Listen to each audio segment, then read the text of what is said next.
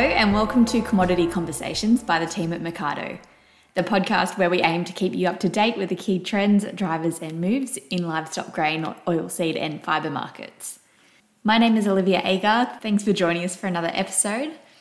So, it's that point in the season where the lamb market in the north is easing off, but in the south it's racing towards peak lamb supply, and prices are holding pretty well. We've asked Ron Rutledge, who's livestock development manager at Nutrien Ag Solutions, to come on the podcast today to get his take on how lamb supply is progressing and what signals are coming from producers now about their intentions to grow the flock. We've also just had the first major weaner cattle sales of the season, so we look forward to hearing the outcome of that from Ron. Now, a few highlights from the market this week before we get stuck in. So, wheat and a raft of other commodities have been caught up in this global sell off triggered by the new COVID variant and concerns of what it might do to the global economic recovery. So, wheat futures slid 4%, but fundamentally, the story hasn't really changed for wheat. Despite ABARES ratcheting up Aussie production to a new record 34 million metric tonnes, global stocks to use are still historically tight. The tone of the wool market was steady this week. It was the finer end of the market that was the strongest performer, although solid demand was there across all merino types, but it was the crossbred indicators that were marginally easier and still sitting at very low levels. I hope you enjoyed today's episode and learned a thing or two. After a quick thank you to today's sponsor, I'll leave you with Ron Rutledge and Robert Herrmann. Meridian Agriculture is a multidisciplinary specialist consultancy established by Dr. Mike Stevens. Meridian's 16 consultants spread across six locations in New South Wales and Vic employ an evidence based, scientific approach to farming and a personalised manner with their clients. Meridian specialises in improving both financial and operational aspects of farming enterprises and guiding families through the often difficult transition of succession planning. Head to their website meridian-ag.com.au to learn more. Well, thank you very much. Yes, it's uh, great to welcome back Ron Rutledge. Um, Ron's our go to person when we really want to fact check a few things about the land market. And as people who follow commodity conversations and Mercado know, we get a lot of data and we look at that, which is all important. But it's also very important to have someone on the job. And I know you've been traveling around, Ron, and I know you've been looking at the land market and supply. Um, so let's just start with supply. I guess the north is really getting towards get, starting to get through their main peak of supply.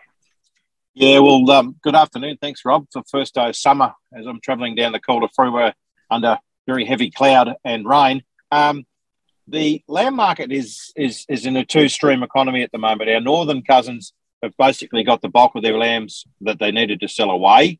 They've got through the seed and other fly issue. Um, they're now concentrating on a more harvest type focused event. Um, so I'll have their heads down and uh, uh, basically headers out uh, to do what they've got to do in the harvest event.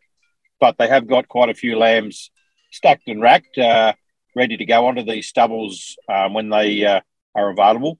Whereas our cousins in the south, uh, they've got a couple of big weeks of lamb um, sales coming up, both auctions plus and in the physical sale yard. So um, it's the first couple of dry days we've had, and there's a bit of activity starting to occur within the um, southern Victorian land markets with um, some records of numbers, you know, particularly Hamilton, um, starting to occur as we speak. So, Ron, you mentioned Hamilton. Now, just for those people who perhaps aren't quite across the lamb job as much as you are, the market starts sort of in the north, probably Dubbo is the first big one, and then moves its way down. What are the numbers like coming through to Wagga, Bendigo, Ballarat, and then on to Hamilton at the moment? Uh, Dubbo, Carcoar, Forbes um, uh, have had their rain events. They've had the Lachlan River uh, flood event. So it's been a little bit, I won't use the word dampened lightly because I respect that people have had some damage, but yes. it's been a bit softened with numbers um, simply because of geographics of getting lambs out. And they're, they're now starting to do harvest. Wagga's at the tail end of their bigger numbers. They're getting a few Monaro lambs starting to come through to Wagga now. Um, whereas back to our the regional centres, the Bendigos are starting to really crank up. Um, I'm thinking we'll have a high peak number uh, of lambs uh, in Bendigo this week, following through to Ballarat, following through the two sales in Hamilton this week. Um, we'll see probably a, a year high of lambs being number uh, uh, yarded in those facilities this week.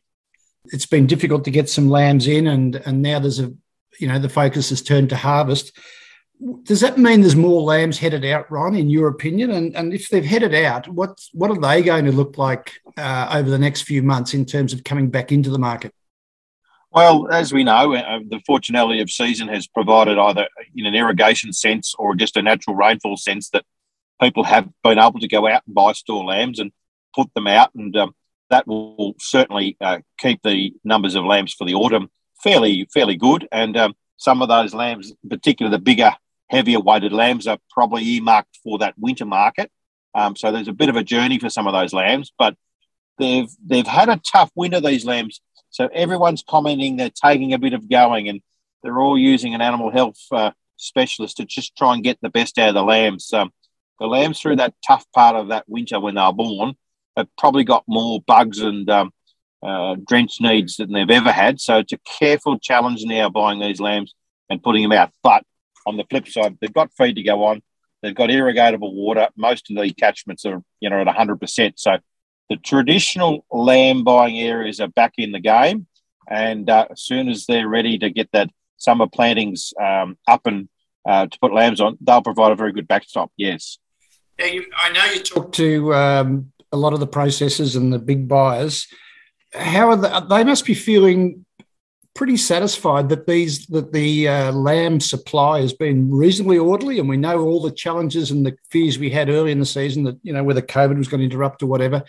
But these lambs that are going out are going to help them meet their requirements in the future. What have you been hearing when you talk to the to the processors and the big big customers, Ron? Um, the main four or five lamb uh, customers that we deal with are pretty satisfied with their procurement of lambs. They've been able to procure a lot of lambs direct from paddock this year, um, and that's been pleasing to them. Um, they've also got the reliance, and they've got visuals like we all have to see a lot of lambs go back to the paddock. So what we've seen in the past, we've seen a more normal approach to lambs in and out um, into paddocks, into processing plants. But it's a more normal approach. So they'd be a little bit more breathing easy that they've got ability to secure lambs on a on a fairly frequent basis from now to the winter. And let's just see what uh, our autumn does. But there's going to be enough supply, uh, organised and coordinatedly uh, correctly that it, it's good for winner, it's good for producer, it's good for processor, in my view. Yes, and we're, we're talking to Ron Rutledge, who is our, um, you're becoming a little bit of a regular now, Ron, but it's because you've got these insights that we love to marry up to the, to the things that we're seeing from, uh, you know, our market analysis. Um, I was going to ask you about, um, you know, about these lambs that are going out. And I know we were talking to a processor this morning. They're, they're very happy about it all. Um, and they're also commenting that they're happy that it, they think that there is a flock rebuild on the go. Now, I know this is a bit of crystal ball stuff, but you must be talking to farmers as well. Are they are they keen to? I'm guessing with the season the way it is, they're probably looking ahead and saying, you know, let's start to try and get the sheep numbers up a little bit for the next year or two. Um, oh, certainly, Rob. I, I think if we take a, an analysis of the British breed ram sales that have occurred, mm-hmm. we know that the terminal the terminal market has been very brisk this year, and quite a few uh, uh, stud masters are saying they've sold completely out of rams. So that augurs quite well that most producers have had the ability to keep that five year old or six year old ewe another year and get another percentage of lamb out of it. So if you replicate that by you know everyone that's got a flock of sheep and everyone's keeping a few sheep, certainly numbers will be on the positive. Um, speculation can be speculation, but I think we're probably we could have a ten to fifteen percent growth in in, in numbers mm. uh, highly on the terminal side. But notwithstanding, the Merino sales have been very good too, and uh, there's been an exponential growth in the Merino flock as well. So I think it's all quite positive economically. If we if we look at where the price structures are for lambs and mutton at the moment, it's quite a sat- satisfactory result. It can be argued that wool's probably not the the, the generational um, gain that most people are looking for at the moment, but we, it's very hard to get all those plates right, but significantly the returns to producers is, I would say, acceptable. Yes, I think you're right, Ron. And I, I, just had a look at some numbers before you came on board, and Olivia did a bit of analysis last week where the Eastern States Trade Lamb Indicator, I mean, it's 11% up year on year, and we know that we've had a good run. So that's got to be um, incentivizing sheep producers to to look ahead. Uh, interestingly, and I know the mutton supply has been down a bit and exports to China have been down, but the mutton price is exactly the same level as it was this time last year, Ron. So perhaps the lamb is taking precedence in the meatworks. Um, I think certainly, but an interesting fact out of Bendigo last week, our lamb average was in around the 210 or 12 dollar bracket, but our mutton average was in around the 200 dollar bracket. So the the averages of the both commodities aren't that far apart. So it's a it's a pretty good out if you're selling old ewes, but it's still a pretty good out if you're selling runs of lamb. So the extraction of money for return is pretty good for the producer, and obviously the the processor with a, an easing dollar and uh, a few significant religious festivals coming up into the new year. Um, you know, it's having a complementary effect for everybody. Probably processors would like to buy their sheep and lambs a bit cheaper, and probably vendors would like to sell them a bit dearer. But generally speaking, I think we're not on a bad equilibrium at the moment. Interesting point you make about the averages for mutton and lamb, and of course that also, I guess, is reflected in the fact that the the mutton and the and the sheep are a bit heavier than normal. It'll be really interesting this year to see what the average kill weight was and if it did go up as a result of this good season. I think that's certainly hit the nail on the head. And the other significant uh, reminder we have is that there's a lot of surplus mutton being sold with skin on, simply because of the shearing uh, Uh, deficiency we have at the moment for shearers. There's a lot of surplus mutton being sold fully fully skinned because they can't get shearers. So the out is let's take the money. So that's probably helping some of that higher average that some of these mutton sheep have a significant skin value as well. Now that's terrific information on the sheep and lambs, Ron. But I'm just going to I'm going to drag a little bit more out of you because I know that you've just been to the first major weaner cattle sale, weaner calf sale up at Euroa, and and you've told me what the numbers were, but it's worth repeating. They were quite extraordinary. Well, our two businesses at Euroa, you know, they've yarded their steer portion of calves this uh, this season at Euroa. They yarded 2,210 steers mm. which is a fantastic effort. They've had an average weight of 325 kilos, which, which is a pretty good weight too. That's yeah, good. that's a fantastic weight for this time of the year. So a cents per kilo average is seven dollars twenty per kilo, or return dollars per head of two thousand three hundred and forty-two dollars, which was uh, buyers were absolutely laid in the aisles. They were um, achieving levels they've never seen before. And it was done with a small group of buyers, but everyone came to buy cattle. And that augurs very well for where our weaner market is positioned currently. We'll certainly be talking more about the weaner market as we get into it, but Euroa is always that leading indicator. And I guess it couldn't have done a much better job for the rest of the cattle sales that are coming up than what it did uh, this week, Ron. Well, with the Ashes series coming up, they, they've, they've opened the batting very well at Euroa, and we there look to the rest of the uh, calf sales to, to, to, to, keep that mark going. And I think it'll be a very successful calf selling season as it looks at the moment. I think you're right. It's great to get a bit of cricket analogy in there. I probably would have said it's a bit like Dennis Lillee coming off a long run up when Euroa has a sale like that, but uh, we'll go with the batting.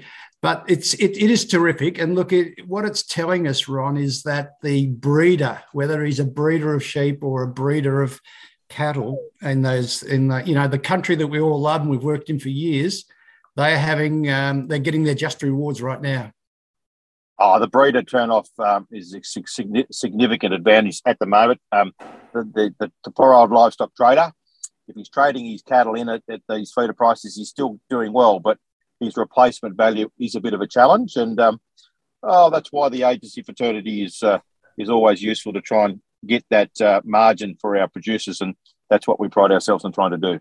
Yes, that's right. And look, we shouldn't be get too, too worried. I mean, the feedlots are, are, are, trying to keep their numbers right up, and, and we know they're doing it for a reason, Ron. They're doing it because there's demand for that meat.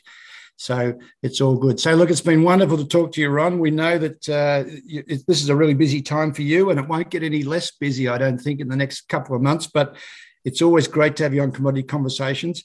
I think we'll give you a couple of weeks rest before we bring you back again and we get, when we start seeing those big calf numbers come through. Certainly, Rob. I'd be pleasure to help. Thanks a lot. Bye. Thanks for listening to another episode of Commodity Conversations. If you're looking for more detailed information on commodity markets, you can head to the Mercado website and pick up a premium subscription, which will give you full access to all our archive of reports, as well as all the fresh analysis as it's delivered and access to our team of analysts. Thanks again, and until next week, take care. Thank you.